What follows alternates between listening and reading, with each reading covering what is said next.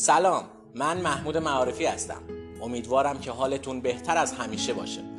ممکنه برای خیلی از ما مطالعه مطالب طولانی به دلیل شرایط شغلیمون حجم زیاد کارامون خستگی و به تب محدودیت زمانی خارج از حوصله باشه. به همین خاطر من بنا دارم پادکست های بازاریابی رو در اپیزودهای مختلف برای شما عزیزان تولید کنم. فارغ از تعاریف مختلف و پیچیده بازاریابی می‌خوام یک تعریف ساده از بازاریابی رو خدمتتون ارائه بدم بازاریابی علم و هنر دوست داشتن مردمه بازاریابان حرفه‌ای به دنبال شناخت مشکلات، نیازها و خواسته های اونها و انجام خدمت با روح و جانشون برای پاسخگویی به اونها هستند. اگر بخوام اهداف کلی بازاریابی رو خدمتتون ارز کنم می‌تونم اونو توی دو تا مورد خلاصه کنم. مورد اول حفظ و افزایش ارائه خدمات به مشتریان فعلی از طریق تأمین رضایت حداکثری اوناست. و مورد دوم جذب مشتریان جدید با ارائه فایده بیشتره. اهمیت و ارزش بازاریابی هم به کسی پوشیده نیست. بازاریابی کامل و بی عیب و نقص یکی از مهمترین عوامل موفقیت برای هر سازمانیه. مؤسسات انتفاعی بزرگی مثل تویوتا، اپل، مایکروسافت همینطور مؤسسات غیر انتفاعی بزرگی مثل دانشگاه آکسفورد رمز موفقیتشون رو توی بازاریابی بی عیب و نقص می‌دونن. خیلی از مردم فکر می‌کنن بازاریابی فقط توی فروش، ارائه خدمات و تبلیغات خلاصه میشه. البته که میشه به اونها حق داد. ما هر روز در معرض آگهی های تلویزیونی، خیابونی و اینترنتی محاصره شدیم. ولی باید این نکته رو در نظر بگیریم که ارائه خدمات و تبلیغات فقط بخش خیلی کوچیک از مفهوم بسیار بزرگ بازاریابیه. بدون تردید عدم توجه به ابعاد گوناگون بازاریابی ما رو به هدفمون نمیرسونه. اولین بعد بازاریابی بازارگرایی هست. گرایش به بازار و نیازهای مشتریان اولین ویژگی بازاریابی جدیده مدیر موفق توی بازار کسیه که سازمان رو با شرایط روز همگام کنه و این زمانی امکان پذیره که کارکنان و مدیران سازمان بر اساس رفتار و گرایش بازار عمل کنند. بعد دوم بازارشناسیه. شناخت لازمه هر حرکت عاقلانه و هر تصمیم اصولیه. بعد سوم ما بازارداریه. یعنی حفظ مشتریان کنونی و تشویق و ترغیب اونا به خرید بیشتر و تداوم خرید از طریق ایجاد و ارتقای سطح رضایت توی اونها. بود چهارم ما بازاریابیه. یعنی جستجو برای یافتن مناسب ترین بازار و بخش هایی که سازمان می‌تونه اونجا به صورت مفیدتر و موثرتر حضور پیدا کنه و پاسخگوی نیاز و خواسته های بازار باشه. بود پنجم ما بازارسازیه. یعنی نفوذ در بازار و معرفی و شناساندن سازمان و محصولات و خدمات آن با استفاده از عوامل قابل کنترل بازاریابی. بود ششم ما بازارگردیه. بازارگردی وظیفه‌ایه که بازاریاب و وادار می‌کنه تا بیشتر از دیگران با تغییرات و تحولات بازار آشنا بشن. این آگاهی از طریق حضور توی صحنه رقابت و مبادله و مشاهده بازارها امکان پذیره بعد هفتم ما بازار سنجیه. یعنی تحلیل موقعیت بازار با توجه به آنچه بودیم و داشتیم آنچه هستیم و داریم و آنچه باید باشیم. بعد هشتم ما بازارگرمیه برای بازارداری لازمه بازارگرمی رو از دست ندیم. بازارگرمی به معنی تبلیغات و تشویق به موقع جهت آگاه ساختن، متقاعد ساختن و ترغیب مشتریان برای ارتباط بیشتر با سازمان و خرید از اون و مقابله با حرکت رقباست و بعد نهم ما و آخرین بعد ما بازارگردانیه. بازارگردانی یعنی مدیریت بازار که شامل برنامه ریزی، اجرا و کنترل امور گوناگون بازار در ابعاد گوناگون بازاریابی داره. به عنوان جنبندی مطالب و مفاهیمی که تا الان خدمتون عرض کردم می‌تونم بازاریابی رو اینجوری تعریف کنم.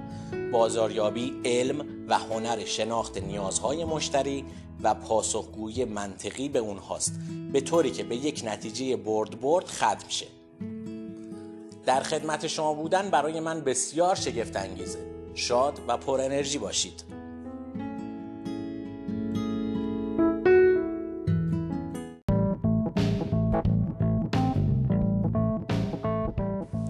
سلام من محمود معارفی هستم. امیدوارم که حالتون بهتر از همیشه باشه. برای داشتن تصویر واضح از بازاریابی باید به خواسته ها، نیازها، تقاضا، مبادله، معامله و بازار بپردازیم تا بتونیم درک صحیحی از بازاریابی داشته باشیم. حالا اگر بخوام مفاهیم بازاریابی رو بیشتر براتون باز کنم باید چند تا موضوع رو براتون به صورت کامل تشریح کنم. اولین موضوع بحث کسب اطلاعات از راه تحقیقاته. تحقیقات نقش بسیار موثری توی مباحث بازاریابی ایفا می‌کنه. تحقیقات بازار و تحقیقات بازاریابی اولین حلقه از زنجیره بازاریابی هستند فرض کنید یه بیمار به پزشک مراجعه می‌کنه و اظهار داشتن سردرد شدید و ناراحتی می‌کنه و از پزشک طلب دارو می‌کنه. اما پزشک آزمایشاتی رو برای اون می‌نویسه و از بیمار می‌خواد که بعد از انجام دادن اون آزمایشات مجدد به اون مراجعه کنه تا بتونه برای اون نسخه تجویز کنه. تحقیقات بازاریابی هم همین نقش رو توی یک برنامه و یا تشخیص بازاریابی ایفا می‌کنه.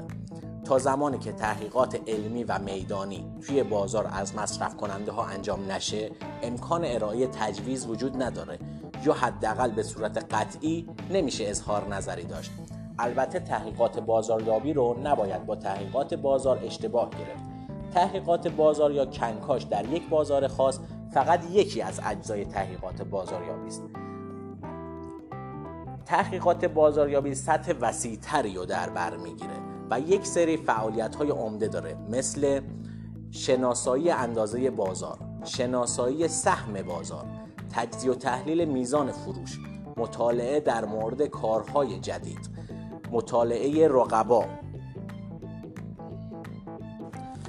تحقیقات بازار و بازاریابی نبز هر سازمان تجاری و غیر تجاری هستند و نقش سازنده و خیلی مهمی رو توی تشخیص ها ایفا می‌کنن. گزینه بعد از انجام تحقیقات بازاریابی بخش بندی بازاره. هر کسی ادعای انجام کار برای همه افراد داره مثل اینه که اصلا برای هیچ کسی هیچ کاری انجام نداده. بنابر این ضرب المثل توی بازاریابی هم توصیه میشه بازارها تقسیم بندی بشن. این تقسیم بندی به روش های مختلفی انجام میشه. به عنوان مثال بر اساس سن، جنسیت، رتبه اجتماعی، جغرافیا، نوع صنعت و تمکن مالی. بنا به دلایل متعددی امکان ارزای کلیه خواسته های خریداران یا مشتریان با روش یکسان وجود نداره مثل پراکندگی جغرافیاییشون.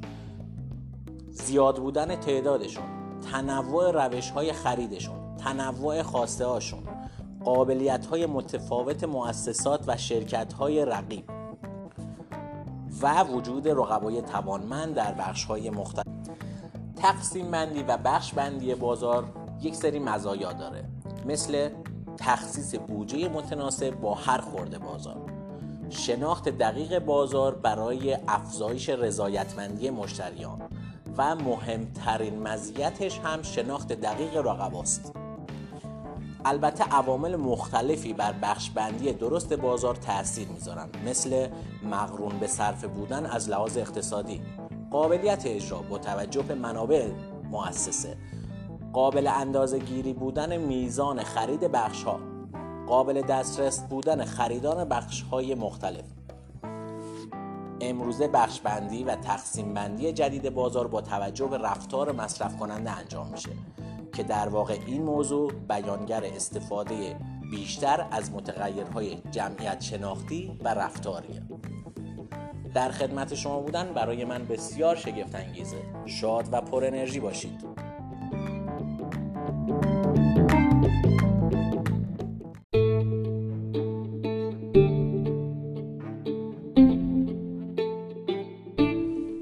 سلام من محمود معارفی هستم. امیدوارم که حالتون با یه آرامش وصف ناپذیر و فوقالعاده باشه. چگونه با مشتری قرار ملاقات اولیه رو تنظیم کنیم؟ چگونه مشتری رو راقب کنیم که وقتش رو به ما بده تا ما بتونیم متقاعد سازی رو توی جلسه حضوری انجام بدیم؟ شما تصور کنید توی دفتر کاریتون نشستین. یه شخص حالا یا آقا یا خانوم با شما تماس می‌گیره. خودش معرفی می‌کنه که مثلا از بیمه سرمد با شما تماس گرفته. خب شما در ابتدا ممکنه به علت اینکه سرتون شلوغ باشه درگیر کار باشید و یا درگیر صحبت کردن با ارباب رجوع باشید به هر دلیلی تلفن رو قطع کنید. ولی اگه یهو به شما بگن که ما ارزون ترین نرخ بیمه رو توی ایران دریافت می‌کنیم. توی استان شما با شرکت های بزرگی مشغول به فعالیت هستیم و از شما بخوان که نرخ بیمه رو بهتون بگن که نرخ بیمه رو با جاهای دیگه مقایسه کنین مسلما شما جذب صحبت میشید و گرفتن اطلاعات بیشتر از ایشون براتون اهمیت پیدا می‌کنه. حداقل برای راستی آزمایی. حتی ممکنه تصمیم بگیرید چند جلسه دیگه هم با ایشون صحبت کنید و قرار یه جلسه حضوری رو بذارید. اما اگه توی تماس می‌گفتن سلام من از بیمه سرمد تماس می‌گیرم. می‌خواستم باهاتون راجع به بیمه آتش سوزی صحبت کنم. ممکن بود شما سری مکالمه رو پایان بدید. تفاوت این دو توی منفعتیه که اون شخص به شما نشون میده. شما باید یه چیزی توی صحبتتون باشه که برای مشتری چشمک بزنه طلایی باشه و مشتری ترغیب بشه که با شما یه جلسه حضوری رو تنظیم کنه. هیچ وقت نباید بگیم می‌خوایم به شما محصولی بفروشیم یا خدماتی ارائه بدیم. مثلا توی شغل ما نباید بگیم که می‌خوایم برای شما افتتاح حساب انجام بدیم یا از شما درخواست احیای منابع رو داریم. باید بگیم می‌خوایم به شما اطلاعات بدیم می‌خوایم به شما مشاوره بدیم. و به مشتری های دیگه کمک کردیم که به منافع خوبی برسن. توی ملاقات اولیه هیچ وقت نباید مستقیم راجب محصول یا خدمتمون صحبت کنیم. بلکه راجب منافعی که می‌تونیم به مشتری برسونیم باید صحبت کنیم. و اینو نباید فراموش کنیم که این صحبت باید خیلی خیلی کوتاه باشه. تا اینکه بتونیم توی جلسات بعدی و جلسات حضوری اطلاعات بیشتری رو در خدمتشون بذاریم. حالا شما تصور کنید به صورت تصادفی با یکی از مشتریان بالقوتون جهت جذب اولیه یا یکی از مشتری های بلفعلتون جهت احیای منابع توی یک آسانسور به صورت تصادفی همراه میشید. شما 20 تا 30 ثانیه بیشتر فرصت ندارید. باید اطلاعاتی رو که خدمتون عرض کردم به صورت کاملا محترمانه و خلاصه در اختیار ایشون قرار بدید. و بعد یه برگه رو که حاوی نقاط تمایز ما برتری های ما مزیت های رقابتی ما و البته اطلاعات تماس ماست رو تهیه کنید. این برگر رو می‌تونید برای مشتری ارسال یا فکس کنید که برند ما توی ذهن مشتری بیشتر از همیشه حک بشه. در خدمت شما بودن برای من بسیار شگفت انگیزه شاد و پر انرژی باشید.